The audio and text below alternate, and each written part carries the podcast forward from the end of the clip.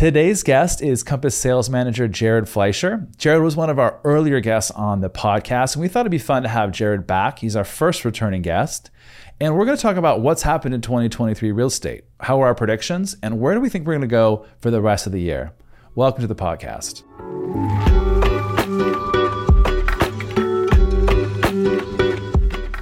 Well, I wanted to have you back on the show. Well, I'm happy to be here. Yeah, and you're my first repeat guest. And we talked the Does that- first does that time. get a shot of bourbon for that? Would you like a shot of bourbon? Uh, we have mugs mean, for- just for that purpose. and um, some of our guests do like to have a drink. So Do they? We, Nice. Yeah, of course. It's already afternoon. I mean, we have a bar cart in there. I know. Mm-hmm. Um, I learned an expression in our team meeting today that somebody says, "Oh, I was doing 12 ounce curls," Oh, and yeah, I was yeah. like, "What?" And I thought about it, and I, oh, I said, "Oh, so you were drinking beer out of a can?" And they're like, "Yep." correct. Uh, so that was pretty funny. But no, so you're our first repeat guest. Well, uh, thank you for having me. The first time you were here, we talked a lot about the real estate market, Mm-hmm.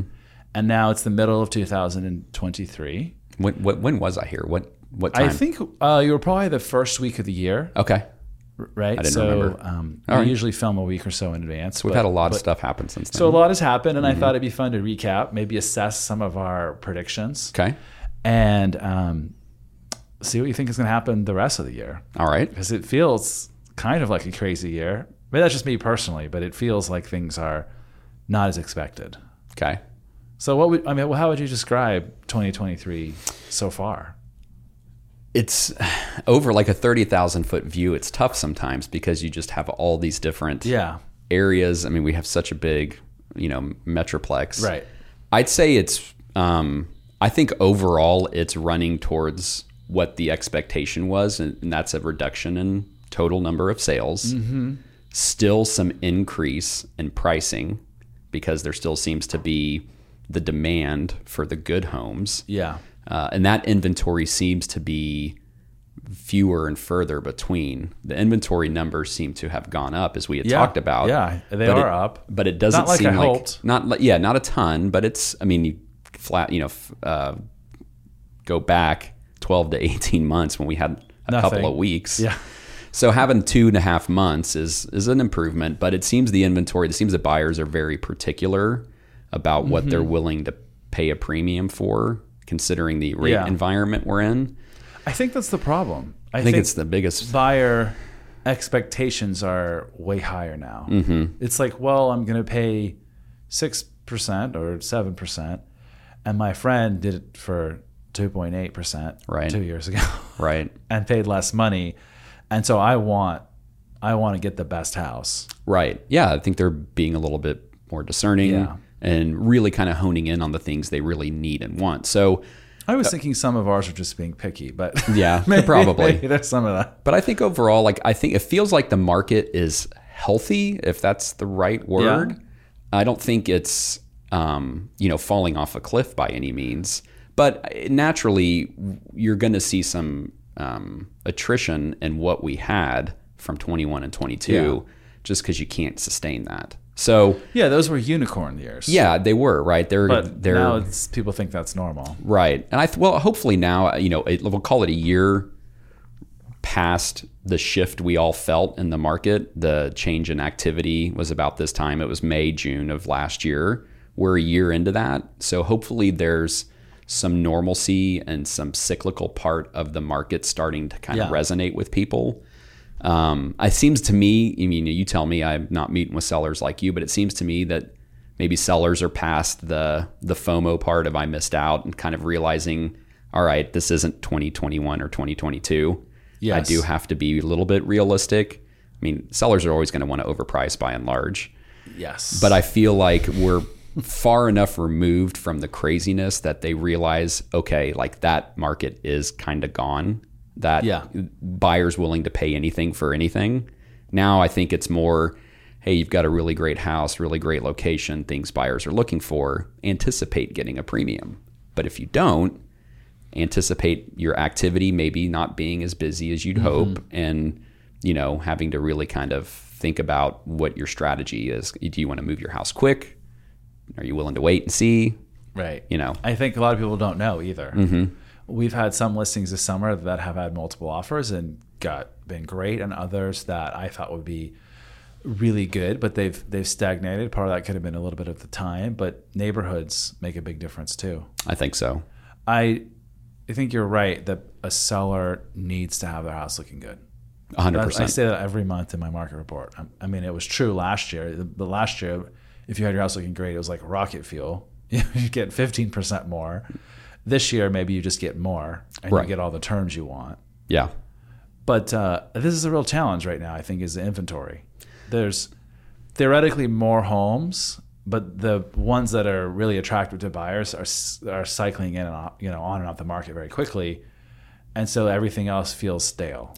Right, and I and to your point about presentation, because buyers consume you know this data all day long on their phones and their digital devices, if it doesn't look great or something really stands out, like oh look at this amazing backyard, or it looks like it's got a great floor plan, or it's just even clean and organized and finished out, I think people are just passing them. They just don't even want to go see it. They don't even want to see it. Where in 21, like anything that came on the market, because there was, this. we have to see it. Like it may not be perfect, but we recognize that if we don't see this house, there's going to be 50 other people, if not more, that are Yeah. going to. This house will sell no matter what. Correct. Here's our chance to get something in our budget. right. You know, rates are really low. Maybe it's not ideal, but we we can do it. Now, I think if it doesn't check a lot of the boxes, it's just not even getting shown. And I think that's what you're seeing in the stats. You see the number of showings has dec- uh, decreased dramatically, a couple hundred percent. Oh, you know? yeah. I Well, mean, I showings, yeah, getting 30 or 40 people Yeah. per listing showings. Now you're getting seven, 12. Yeah, 10, seven. you know? yeah. I think that's also a problem because people see that data on its own and they want to think there's a problem. And it's like, well, I mean, no, I mean, the house is still selling. Mm-hmm. Yeah, that's tricky. What surprised you most about this year besides buyer preferences, if you will? I maybe expected there to be, I'll tell you what, maybe not from a housing perspective, more maybe from an economic perspective. Uh-huh.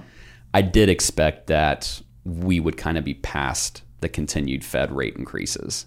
I kind of expected that to drop off Mm-hmm. really in the first quarter.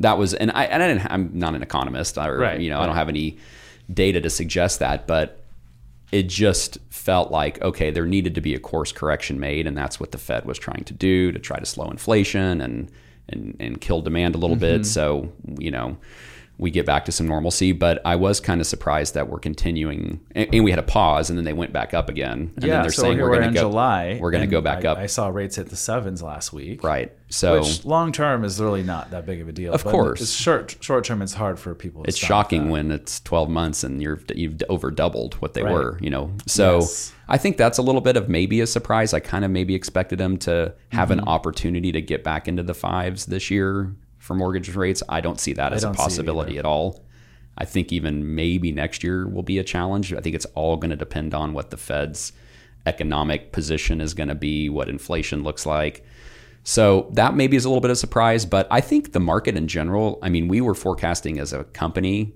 nationally a 25% decrease in market activity. Interesting. A total number of just homes sold Yeah. is what our national prediction was from our CEO, Robert Reffkin. And in some markets, it, it is that, and even exceeding that, and maybe some more like the coastal markets mm-hmm. that are a little bit more volatile.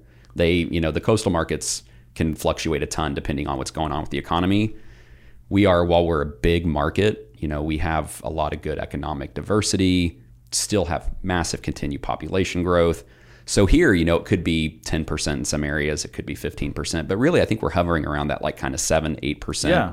rate for drop yeah, which i and think, is pretty good I think it is good too, and I don't think that's bad news. no I well, it certainly seems like bad news, but there are fewer.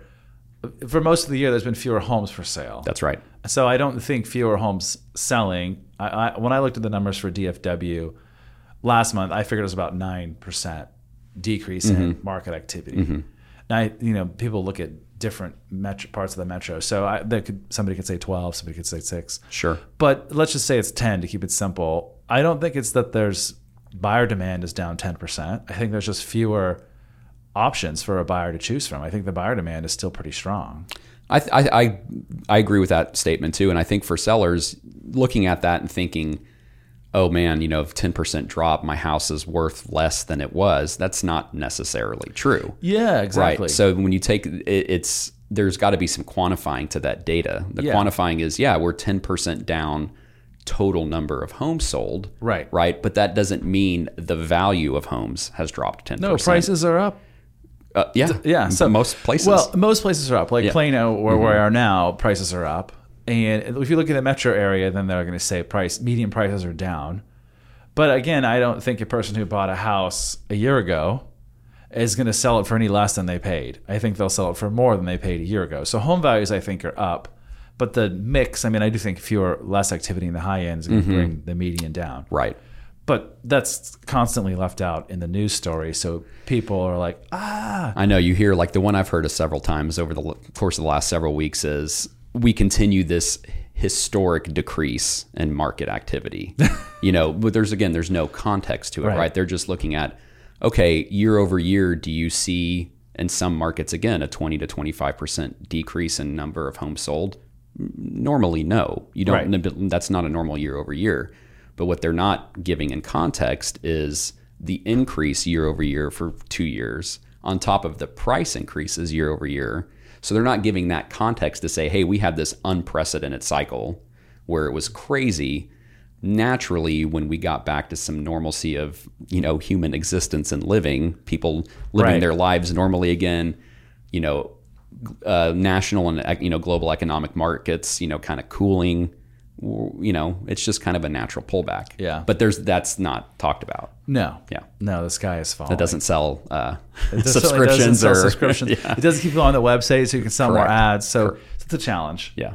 Um, so generally speaking, you think the market's pretty good. I do. I, DFW. yeah. I 100% think the market, I, and I continue to think that we are poised, and and you and that's the one stat you do see is you know Texas markets, you know the big markets in Texas, Houston, Austin, San Antonio, and DFW continue to see among the most influx of population, continue to see strongest demand for market. Look at all the look at all the businesses that continue to expand into these markets too. Yeah. all these different you know there's not only you know corporate moves here but independent like you know chains that are expanding to different parts. I mean everybody's like oh we want to be in austin. Oh we want to be in dallas right? We want to be there. So that is always going to lend itself to us having a pretty good market One of one of my guests earlier this year had talked about Dallas is a great place to test out new business concepts. And I hadn't thought about it, but he's like, yeah, it's more it's a very diverse economy, it's a healthy economy, so there's disposable income. And he's like, rent is way cheaper. Mm-hmm. So like if it's a restaurant, like why test out the concept in New York City or LA where rent is expensive and there's going to be all these extra regulations? Let's test the concept in Dallas where it's more affordable. Makes sense. And then if it works, we can roll it out to the other areas that are higher cost. Yeah. And I thought, oh, that's a really good perspective that I hadn't thought about before. yeah i would ma- i mean So think- lots of businesses, I think, think this way Absolutely. to get employees a little more affordably. and Employees can have a great life because housing isn't as atrocious. Well and commuting's not as much of a challenge here as it is in a lot of bigger cities too right True. Uh, it does seem worse driving on Dallas North Tollway now compared to a year ago, but I, but it's certainly not LA. That's for sure. yes like traffic is bad but it's but there's availability for we'll call it affordable living for people nearby Yeah. whereas in some of the bigger markets like that where some of these places are located in the heart of the you know of the metropolitan area people can't afford to to, to live there and work in those places Right. so they have to commute really far away Yeah, we're pretty fortunate in that regards. i think so So summing up, kind of talking about, hey, what's going on in the market right now? We talked about home sales, number of homes sold is down. Home prices, we we kind of summarized there. Depending on who you ask, they're probably up. i think so Certainly, if you look in the categories, and then inventory, like there's more inventory now than before. Mm-hmm. Is it a buyer's market though? Mm, I mean, I don't. I wouldn't. Cl- I wouldn't categorize it as a buyer's market like across the board. I wouldn't say that. Yeah. Are there opportunities for buyers? Yes. Right. And I think you, again, you have to take it into context. Coming out of what we came out of, there was no opportunities for buyers to really have much firm footing on you know things they wanted to ask for in a negotiation situation. It was kind of like, well, here's what we're going to do. You can either do it or don't do it from from a seller perspective. And buyers were willing to do everything, right? Right. I mean, you saw how crazy it got, and some of the people offering. I mean, I, there was some really, really interesting um, s- structured contracts with I'm stuff sure you saw outside more of me, yeah. stuff outside of real estate that buyers were offering, you know, to sellers. To I mean, personal What's- property, Yeah. all Let's sorts of crazy things that stuff. you thought were the, the weirdest because Oh, you've one of 'em seen was- this more at the brokerage or market level. One of them was oh, I was in when I was in Lakewood. One of them was offering to pay for a year membership for the seller at Lakewood Country Club. I mean, That's a lot of money. That's a lot of money. You know, I mean, because they were already members, but they're like, we'll pay your dues for a year. Uh-huh. You know, because I mean, the initiation fee is ridiculous, but you know, the membership fee forty five fifty thousand dollars just base membership fee Mm-hmm. for a year. One of them was, I mean, this is seven figure price point homes. right? Um, Which they already were probably bidding up by Oh, like uh, 100, oh. 200, 300,000. Correct. I mean, the plus to pay the country club dues. correct. The biggest one I saw in Lakewood was six hundred thousand over the list price. Wow. Yeah. So Those days are gone. those days are gone. yeah. Uh, that seller got out while the getting was good. Yeah. Um, but yeah, just stuff like that. You know, I mean, I've heard, I didn't see this specifically, but I've heard stories about cars being offered. I mean, different things that are outside of the scope of contract. Because at some point, you only hit you hit so many levers you can pull Yeah. in a contract. There's only so many lines So people are like, well, what else can we offer the seller to get him to take our offer? Right. You know, um, but that part so getting back to the question no i don't think it's necessarily a buyer's market if you look at pricing Mm-hmm. and you look at you know percentage of price obtained in a sale comparative to list price still pretty close to 100% Right. Sellers pretty much get what they want. sellers are still pretty much getting that Not like last year where they got way more than they ever imagined. right you know we were averaging 10% above list price at the kind of apex last spring Yeah. you know now we're you know anywhere from 96 97 to 100% some people getting over a little bit but sellers are still really getting pretty close to what they're asking Right. I um so when does this conversation shift to when we're like, yeah, it's more of a buyer's market? well i think there's got to be a lot more inventory i think number one that's Like not two months of supply. no there's probably needs to be four Yeah. Yeah. And I don't think you hear in the news six months is a balanced market. And we've talked about this. I don't think that's going to exist. Uh, Maybe there- not in DFW. Not here. No. I mean, maybe in some outlying areas where you, you know, you don't have as much population and there may be some building and it's taking time to build up to that. But I don't eh, foresee us ever getting to that anywhere in the near future. So I think double the inventory we have now, you know, go from two to four. That will definitely um, take away that supply and demand part will definitely, I think, lower pricing. Buyers will have a little bit more. But then if rates drop again, I think that will bring a lot of buyers out of the woodwork. I think that'll send demand back higher. And we could just, not going to be in the same boat I think we were two years ago or last year. But I think that it's going to be a pretty good market for sellers. There's a lot of people sitting on the sidelines. I think there are. Yeah. What do you think? Do you think there you have a lot of? I mean, your buyers sitting on the sidelines. Yeah, there's a lot of people that are waiting for something to happen. Mm-hmm. And I don't know that they can truly clearly articulate what they're waiting for. Okay. Some people will say, well, I'm waiting, prices are going to fall. Well, if the data doesn't support that prices are going to fall, not in a meaningful No. way, or I'm waiting for rates, rates to drop. But again, not like there's no data that would say they're going to drop in a meaningful way anytime mm-hmm. soon. We might move from six and a half to six, and their payment changed $150 a month. But that's to me not the real reason why they're not wanting to move. So they're like kind of waiting for something that I think people there's just uncertainty. People have a hard time articulating Yeah, that makes they're sense. not sure about. I think you have. Well, people try to time markets. It's really hard. it, real estate is not going to work. Like Yeah. you can't trade in and trade out of houses Right. like you can a stock or other commodities or assets. Yeah, it's Yeah. typically a long-term hold, right? It's a long-term play, and you might have an opportunity that you get some short-term short-term returns that we just had Like that, we had the last couple of years. but you can't you, you can't time that. So I think there, you know, you probably have a um, bucket of different types of buyers. The ones who have the need Mm-hmm. or the absolute desire to maybe get their first home, and they're willing to overlook these factors that they see as maybe negatives, Mm-hmm. rates, um, prices, whatever that is. Then you probably have a huge section, a huge sector of buyer that, to your point, is like, well, I'm going to wait. I'm, you know, I keep hearing this. Things Yeah. are going to go down but there's really no empirical evidence that shows that. happen. right? Uh, I mean, I always in my life, I believe all things are possible, but doesn't make them probable. Mm-hmm. That's- and that's, I think, one of the challenges that I'm seeing with a lot of our buyers is they're waiting for something. Yeah. I do worry to your point about the you know the first time buyer that wants to get a home. I, the people that are waiting, I have a huge concern they're just going to get priced out of the market. Mm-hmm. Like I always think about a maybe entry level price point like 300s. Well, those are disappearing in Collin County, Mm-hmm. and so now they're up, and then they're not going to come back. That's No. my my thinking. So yeah, that's that that price point's not coming down. Yeah, so those people should just get take. I'm, I'm, this sounds terrible, but my mom used to always say things like "bakers can't be choosers," right? Like this is what this is what the dinner is. so I also think that way a little bit with real estate. Look, your budget's three fifty. Like buy something. Mm-hmm. Like pick, make it what how you want. Get a go king neighborhood. Make it how you want. Right. And then take your equity in a couple years and buy something else that you can be pickier for. Right. Unless if you know in your life that you're going to have a big change in your financial status, Mm-hmm.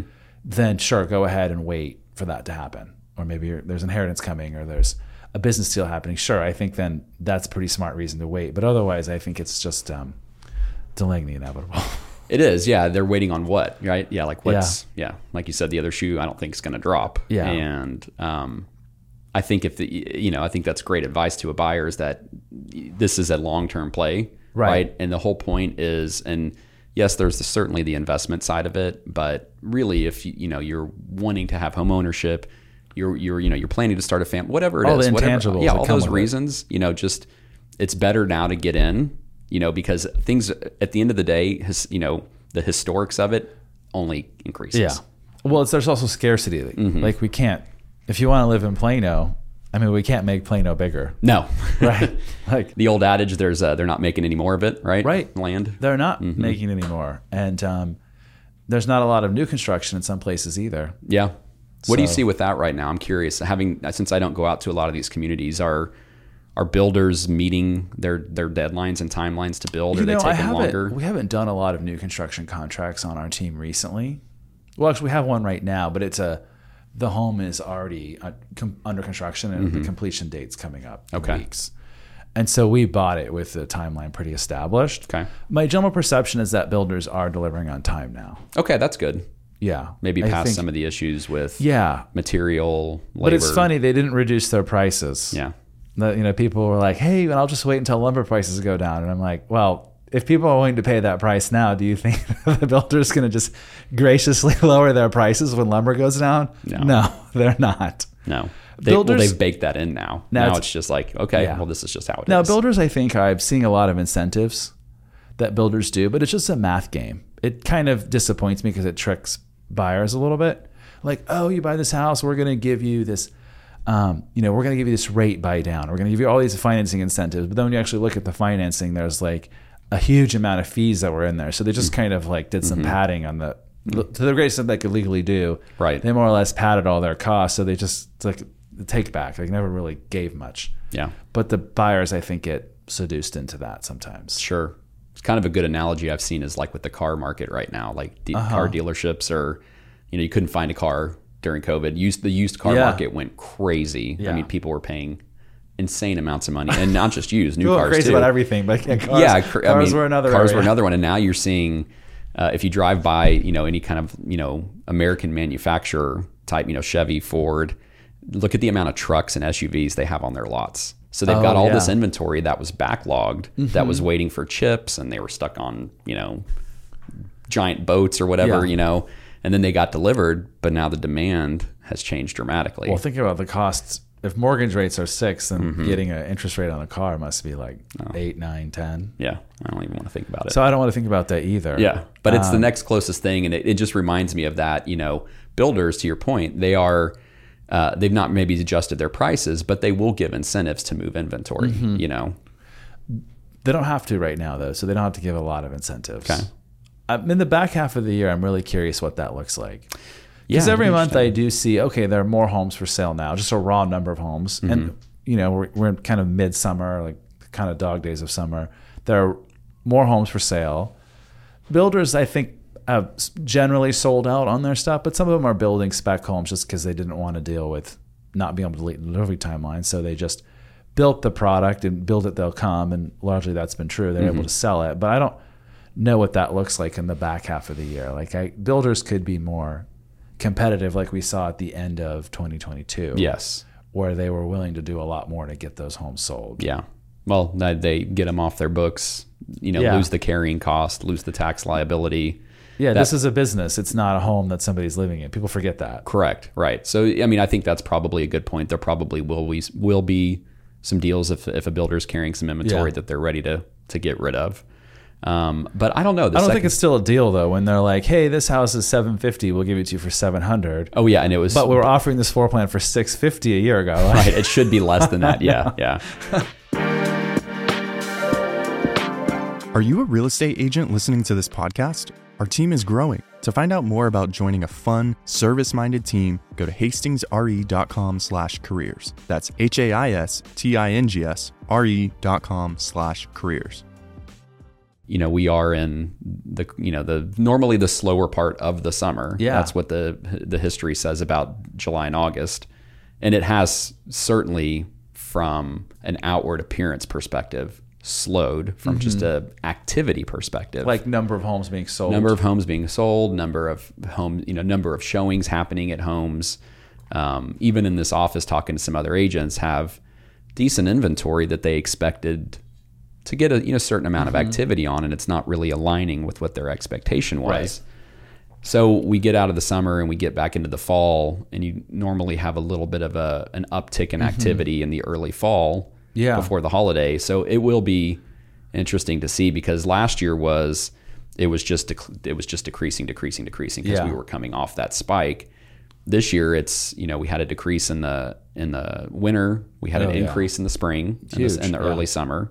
Now we're kind of activity slowing again. So does it pick back up again in the fall? That'll be I think the litmus test to see if we're back to some real seasonality in the market. Yeah. So thinking backwards in your history, like what does that seasonality look like in DFW?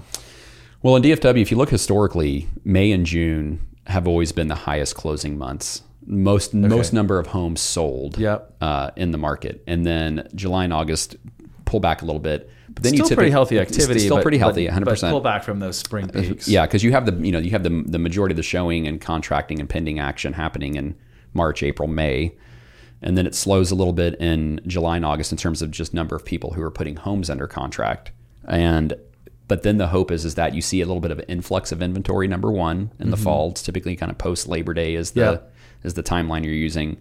You see good closing activity for the next you know 45 to 60 days. And then it kind of slows in early November. You know, Right. it slows People down. Don't in- want- and normally November is actually a slower month of activity and closings than December. A lot of you, you'd be surprised how I- busy so- December can be. I've had some busy December. Yeah. I think people want to, you know, they want to start their kids in school the next year, or Right. they want to finish the home selling project. Like, right. I have found December to be surprisingly busy month in real estate. yeah, it least in terms of normally falls. It normally falls like in the half, you know, in the, in top, the top half, half, uh, always. uh-huh, yeah. yeah. So it'll be interesting to see what the rest of this year looks like. Personally, overall, I'm pretty bullish on DFW, DFW real estate market. I agree. Um, but but I predict the future, I probably won't be a real estate agent. I mean, there's so we'll see what happens. But what are your biggest concerns? Um, biggest concerns, I think still number one is just got to be good available inventory. It's just as, it seems to be a concern just for some buyers that to get some of these buyers to move, it's got to be the right inventory to get them Mm-hmm. Yeah. to move. Um, rates are what they are. I don't see a big increase in that. I don't think they're all of a sudden going to spike even higher. They might fluctuate between six and a half and seven, seven and a quarter, Right. whatever that is. They've been largely been stable for the last. They've been pretty stable months. for the last six months. They're yeah, kind of in a band, like a one percent range. Like Right. People get in the low sixes and seven, but I haven't seen anything crazy no and that- happening. so that's almost a boring story now. Like when it gets to seven, be like, ah, but you're like, well, you know, your payment went up fifty bucks a month, but Right. now it's you know six and a quarter or six and three quarters, and yeah, so it seems like we haven't had any activity really far up or really far down. Right. So I, you think that continues? I do. I Yeah, I think think that so, too. continues. and if and, and activity does flow. I mean, even if you look at when rates were lower, they fluctuated. You know, you could get all the way down to two and three quarters, two and seven eighths. You know, some people paid more to get or got 15 years at two and a half. right. But they were pretty firm and hold held pretty firm around three and a half for a while. Right. So you had a fluctuation down there. They could pop back up to four. So I think the fluctuations are always going to be in that percentage bandwidth you talk about. Um, but that would be, I mean, honestly, that to me is still kind of the number one factor is just available inventory. Inventory. Mm-hmm. And I think it's related to the rates like you talked about. Like a seller who has a mortgage at two and a half, three and a half, they have to have a compelling reason to move, mm-hmm. right? Because their payment's probably going up. Yeah, so, quite a bit. so their their reason to move needs to be pretty good. I think so. And I think that's that challenge is going to exist for a little while. yeah. And I think, and, and then the other thing, um, going to the second half of the year, you talked a little bit about buyers just not really knowing. I think that could, you know, why they're not doing anything. I think that is could continue for a lot of buyers through the the, the fall and winter market. So I don't know how many more new buyers you're going to pick up in that market cycle. It's hard to know. So if Yeah. you're if buyers are waiting for something, a lot of those probably won't make a decision at that point. So they're going to get pushed again, and you're Yeah. not getting this influx of maybe newer buyers that Yeah. are all of a sudden coming in saying, "Oh yeah, I want to buy," you know, at this time of year. Certainly, there's going to be need for you know people, but I just I, that would be it. Is just that I think the buyers are going to continue to kind of sit on their hands a little bit and see what happens, and that could very well drag into well into next year. Mm-hmm. Yeah, and that will mean that inventory will also start to rise as Mm-hmm. as the buyer demand stays stable Mm-hmm. or soft, Right. and then sellers keep needing or wanting to sell, so the inventory may finally creep up at the end of the year. Yeah, I'd be surprised if we didn't have more inventory when the market kind of starts to pick back up in the spring of 2024. Mm-hmm. I'd be pretty surprised if we weren't at you know more inventory than we were uh, you know uh, right now and even this past spring. I'd be pretty Yeah. surprised. Yeah, and inventory is local too. That's Mm-hmm. the tricky part. Like in Collin County, some of these cities still only have like 1.3, 1.5 Sure. Mm-hmm. months of supply. But me- across the whole metro, yeah, it's it's inching up every month. It is. I like that th- for yeah. buyers. Again, for buyers, like okay, now there's some more choices. It's you don't have to give away everything. Can keep some of your rights in the contract. Mm-hmm. Yeah, 100%. So, what advice would you give to a seller? I think the biggest thing a seller can do right now is just, you know, number one, have reasonable expectations. You know, really consult with your agent. Hopefully, you've hired Matt or Yeah. you know somebody. Another great Compass agent. Yes, somebody on Matt's team. well, thank Um, you. And and and they understand what's happening. Like educating sellers is so important. I think there's so there's you know probably a lot of agents out there who aren't in tune with what's happening in the market. They might think they are, but they really don't analyze the data. And mm-hmm. and um, and it's not all about. I mean, we're not. It's not all about data, but really that's the biggest metric to you know a definition of what's mm-hmm. happening.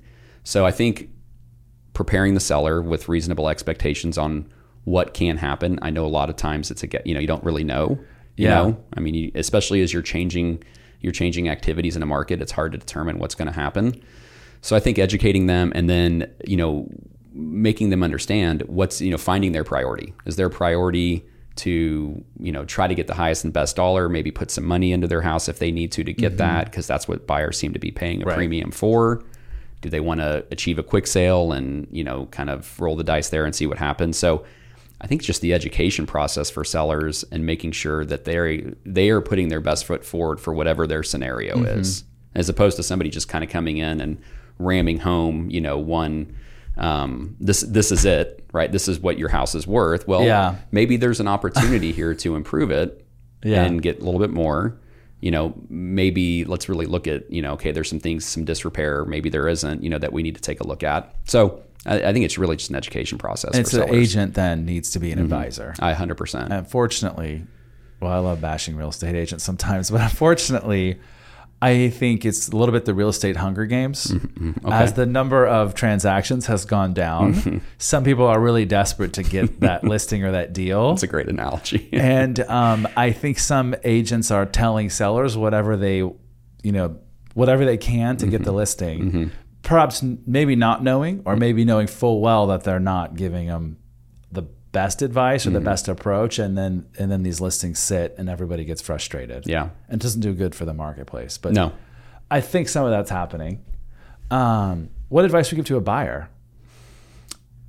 um, i think i would give to a buyer you know if you you know if this is something you're wanting to do if you really have a desire to purchase a need to purchase don't let an interest rate Yeah. scare you away you know don't let that happen really kind of um, be open to the thought and possibilities of maybe different types of properties that don't fit right within your perfect confines Right. right and it's okay to have a property that might need a little bit of work that maybe doesn't have the one you know one of the features you want you can't find you know no house There's is no perfect, perfect house. there's no perfect house and so i think for some buyers it's just maybe coming coming to that understanding and it's okay and that the market is a long term. You know, owning a home is a long term play from an from an investment standpoint. Yep. You know, that's certainly a factor when you're buying real estate, but really you should be, in my opinion, be focusing on what your need is and what your wants are. Yeah. And the and the valuation part of it and the investment part of it will come. Right. You know, that's going to happen. It's going to happen over time. Yeah.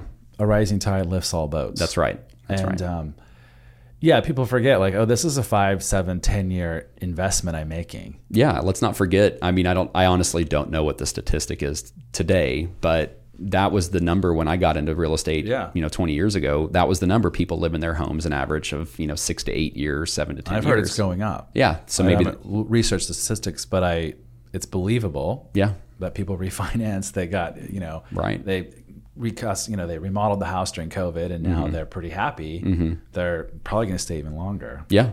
I think. Well, and there's so much opportunity now to take your current home and and renovate it and change it and Yeah. make it what you need. Right. You know, like personally, me, I've got a one story, you know, house that I would love to be bigger, and you know, I could add on to it if you know we wanted to do that. Yeah. Pretty easily, and there's a lot of opportunity to do that as Yeah. opposed to going to selling it and buying a new one. Yeah, they have to be willing to do that work. You do. I tell buyers to your point, you can have a great house in a great location, or you can get a good deal. Pick two. Okay. Right, because buyers, I think, to your point about maybe they're being a little picky or they're not wanting to give things up. They're like, well, I want to have a really good deal because rates are high, and I want to be in the best schools, and I also want to have a brand new house that's perfect. And it's like, well, you can't have all of those things. Like the best house in the best neighborhood, people are always going to pay a premium for that. Right. So maybe we can flex on one of those. Most people can't flex on their budget, so then they need to flex on either the house or the location. I'm always more biased towards pick the best neighborhood because you can't change that. Right. You can tear down that house, Sure. but you cannot change your neighborhood. Yeah, You're kind of locked in on that. That's right. Yeah, neighborhoods don't just change overnight either. Like they No, don't they don't is- just all of a sudden go from Especially for buying a great one, there's Correct. a lot of momentum that's going to keep it great. correct. Yeah, and then there's there's some that up and you know that come up right. They have some, they have they have a turnover generational Mm-hmm. turnover, and so you have new um, a new generation of people that move in there, and you know maybe the schools weren't the focus at that point because there wasn't a ton of you know attendance from There that. was a family. Right, and that, Yeah. like that happened in the neighborhood I was coming out of. Is when we moved into it um, in 2007. There were not a lot of people our age, and then by the time we left it in 2018, there was Yeah. tons of people our age. You know, so it and it turned, and then the school wasn't the best. You know, rating wise, it was a fine school, Right. but it, the ratings wise. But by the time we left it, the rating had almost doubled. You know, in the 10 Yeah. years we were there. yeah, so there were so that's that's the. Mm-hmm. crazy thing that people forget about. Yeah. These are, again, real estate can be slow moving. It can be very slow moving. It takes something like a pandemic to make it move really Yeah. fast. now that we're out of that, Right. Thank heavens. Thank heavens for It's- sure. people are stressing out because it's still pretty fast, but it feels slow compared to that. Mm-hmm. So we talked advice for sellers, advice for buyers. What advice would you give to agents in the market right now? I think for agents right now, you just really got to lean into, you know, lean into the work that's required to build a sustainable business. like really, I think you really got to lean into like, hey, I'm running a business and we're going to start to see these more cyclical times. You know, I got to really be prepared. Uh, you know, have a pipeline built. You know, have systems built out so I can run my business when it's you know when the when the going's great and even when it's slower. Um, that's this is a this is a people business and that's that is the commodity maybe Yeah. real estate but it is a business all about relationships. Yeah. And And people so- are living their lives in this commodity. that's right. And so i think the really successful agents are you know can be chameleon like and they can adapt to the markets. And so i think what we i think one of the things we had talked about in our last podcast was as the market was going to pull back a little bit what would that do to the you know the the realtor population? Mm-hmm. Would it thin it out? Would there be more people coming in I think what you're seeing, and if you take a look at some of the market share, the bigger firms that have the more experienced, more productive agents, more professional agents, kind of you know taking rising, market share. they're taking market share. Yeah. You're starting to see a lot of the, the smaller, and I'm not taking away from any of these places, but some of the ones that have part-time agents that that's kind of what they take Mm-hmm. are kind of starting to fall by the wayside. Some the iBuyer model is practically gone. Yeah. I mean, pretty much everybody who was doing that, except Open Doors, kind of like the the loan They're- holdout. I know. I thought they were going to go bankrupt this year. They're they're They're hanging on. they're though. hanging in, but every They I got mean, a good brand though. So They do. That's there's Yeah. power in a brand. They do because well, because they were kind of the first big player Mm-hmm. there, and so then everybody jumped on that bandwagon. Well, all those companies that jumped on that had another revenue source basically folded shop pretty quickly when Yeah. the market shifted. So I, I think that's the the advice for I think agents is really partnering with a brand, a company that has the things Mm-hmm. you need to be successful. Or if you're you're an, if you're an independent broker, you know, making sure you have those things in place because I think buyers and sellers want to know the person they're hiring to represent them um, does have all these things that they can use to present their property or find properties Mm-hmm. that are going to set them apart. I think that's what the hypothesis the iBuyer model had was that, that people don't care. And now we're saying, hey, iBuyers are kind of going by the wayside. So they care some to some extent. That's important to them. Yeah, I think so too. And that trust. It's a big financial decision for most people. It is. And being able to feel comfortable with it and know that they're getting good advice is it's important. I think, so. and and we live in an age now where it just seems that people get taken advantage of, you know, for for all sorts Yeah. of different types of things. Yeah. And so I really believe that the the person that you choose to hire as a real estate agent, I mean, it's an extension of kind of what your thought processes and kind of how you view the world, Yeah. right? You want somebody that kind of sees it through your window mm-hmm. and that can be that person for you so you don't have to worry about all those things. You don't and some of those things you don't know about the process, so you have somebody who would, you know, who treats you the way they would do it for themselves. and they know the road ahead so they, can guide you. And That's right. yeah, a great real estate transaction is when the client was like, that was easy. Yeah. And you're like, well, yeah, it's supposed to it be, should be easy. right? It doesn't Yeah. have to be hard. Typically you just have to sign on stuff and give people your money. yeah, and if you're getting good advice and you take it, then it it's a nice nice path towards your goal. That's right. Otherwise, you can have a TikTok show or whatever about how miserable it was because you didn't follow advice or you picked a clown or something else. Since you're since you're pretty, let me ask you, let me ask you that question. Since you're you know kind of on the cutting edge and forefront of you know incorporating. Flattered. Well, you are. like I don't know a whole lot of other DFW realtors that that have YouTube channels and do podcasts all the time and have good content and you know really focusing on delivering that to the consumer. Have you seen the realtor presence in you know social media maybe wane a little bit because of the you know we'll call it change in the market again? Um, I have to confess, I don't pay too much attention to what the other agents are doing. Maybe I should. Well, I've, I didn't. I mean, you there's know, plenty of business for all of us. Sure. Um, and so I'm not I'm not really sure what agents are doing. I do think a play that a lot of agents keep trying to run is like, look at how great I am. Look at all the houses I sold. Mm-hmm. And I just I I think that more like less on the YouTube or like video, but more on like social media, Mm-hmm. like Facebook, Instagram. Right. People just kind of keep running that same play. Look at all the business I'm doing, and I just don't think people care about that as much anymore. Yeah. Um, I mean, it frustrates me as an agent. I'm like, well, you know, that's great. And, and it's funny too, because sometimes they, there are agents that I have followed on social media and I perceived they were doing a ton of business. And then when I actually realize or look them up, I'm like, oh, they don't really Yeah. do very much business. Like they're really good at painting that picture, which may or may not work for consumers. But um, that's a it's an old play that maybe I'm tired of. I gotcha. So I don't know that I answered your question. I think Okay. I just Well, that makes sense. skated by it. That's all good. Yeah. Well, let's shift gears for a second. It's the dog days of summer, July. It's hot. You were born and raised in Dallas Mm-hmm. area. What, what's advice? How does one stay cool in this uh, this weather? I don't know. That's a that's a good question. Um, number one, I guess make sure you have an efficient AC system. So know, I hope you it- followed that advice and serviced it year round. Correct. Yeah. Make sure you get your service day a year round. Man, it's tough. It is hard. Uh, I find myself just not going out as much. Yeah. It is really tough. I, you know, I'm so accustomed to it that um, it doesn't affect me a ton. Um, and I'm, I'm not saying I'm any different than anybody, but I'm just I've grown up here, so I just look at it like, oh well, we lucked out last year. Last year was pretty mild. Uh-huh. This year's not. Right. So it's just kind of part and parcel for being a part of it here. But um, there's plenty of you know activity and things to do in the city that don't revolve around having to be outside. A- a- Eating out. A, a- a lot of Movies. them. A lot of them still do. Um, What are your favorite summer activities? I'm old, man. I don't do anything fun anymore. The kids' activities. Oh, I mean, it's, standard stuff for everybody. I mean, we love going to the pool, you know, Okay. doing stuff, water parks. Matter of fact, we were just talking about, you know, going, um, taking my kids go to water park in a couple weeks. Um, they're pretty lame, actually, to be Oh. honest. My kid, I, I have the digital revolution kid that just, you know, all they want Well, to do they're is smart. They stay in the AC. they stay in the AC. They want a game. They want to watch YouTube and do those Uh-huh. things.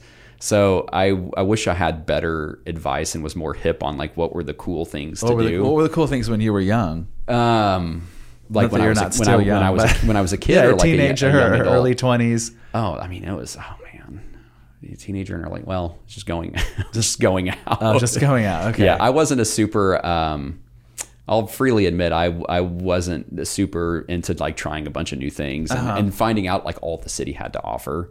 Um, one thing we've got, I mean, we've got great uh, museums here in Dallas Yeah, Fort I Worth. never take advantage of that. I mean, the D- the DMA is amazing. The Nasher Sculpture Center Mm-hmm. is amazing. The Kimbell in Fort Worth, the Modern in Fort Worth. So those are some opportunities, and you know, inside. Yeah. Um, we really are becoming, you know, a place that's, and even, uh, sorry, uh, Cowboy Stadium has a great art collection that you can view without having to go to a football game. Yeah. I mean, uh, I forgot about that. Jerry Jones's wife is a, I guess, a super art collector, and she's curated like this whole art collection Wow. in the stadium Interesting. we uh, you know we have uh, some culture in the city there are some some cool things to do Mm-hmm. that don't revolve around having to be out on a patio when it's 105 degrees yeah. so but all that being said i think there's just even during these times of year is when you really try to take advantage of everything the outdoors has to offer and just hope that you survive it Right. you right. know Yeah. I think. Well, this time you're always reminded why the affluent families own a home in Colorado. there you go Because they just leave. Yeah. they just leave for part of July, part of August, and then come back and yeah live their life. Uh, or lake houses are Lake houses, absolutely. investment for people if they want to spend time. Yeah, and there's tons of people. Obviously, we're so close to some big lakes here. Yeah. We have tons of people that have lake houses. We have some uh, not really friends, but people that live down the street from us that have a nice lake house out on Quitman. And Mm-hmm. we were one of my kids was over there playing, and they were heading out there for the weekend. So Yeah. it's like, oh, it's nice. You know, Yeah, just not- to get, a huge out of the person, city. but- You're not a lake person? no, I, I'm no, I've never really been a huge lake person. I just I there's something about not being able to see in the water, and I don't know about Those you. are Texas lakes. yes, those are. Te- yeah, I'm not. I don't know California lakes. I don't know about you, but I'm also boaters. Pe- boating. The people Uh-huh. who drive boats. I saw a funny uh, comedic skit. They were said that only people that drive boats are either 11 years old or drunk.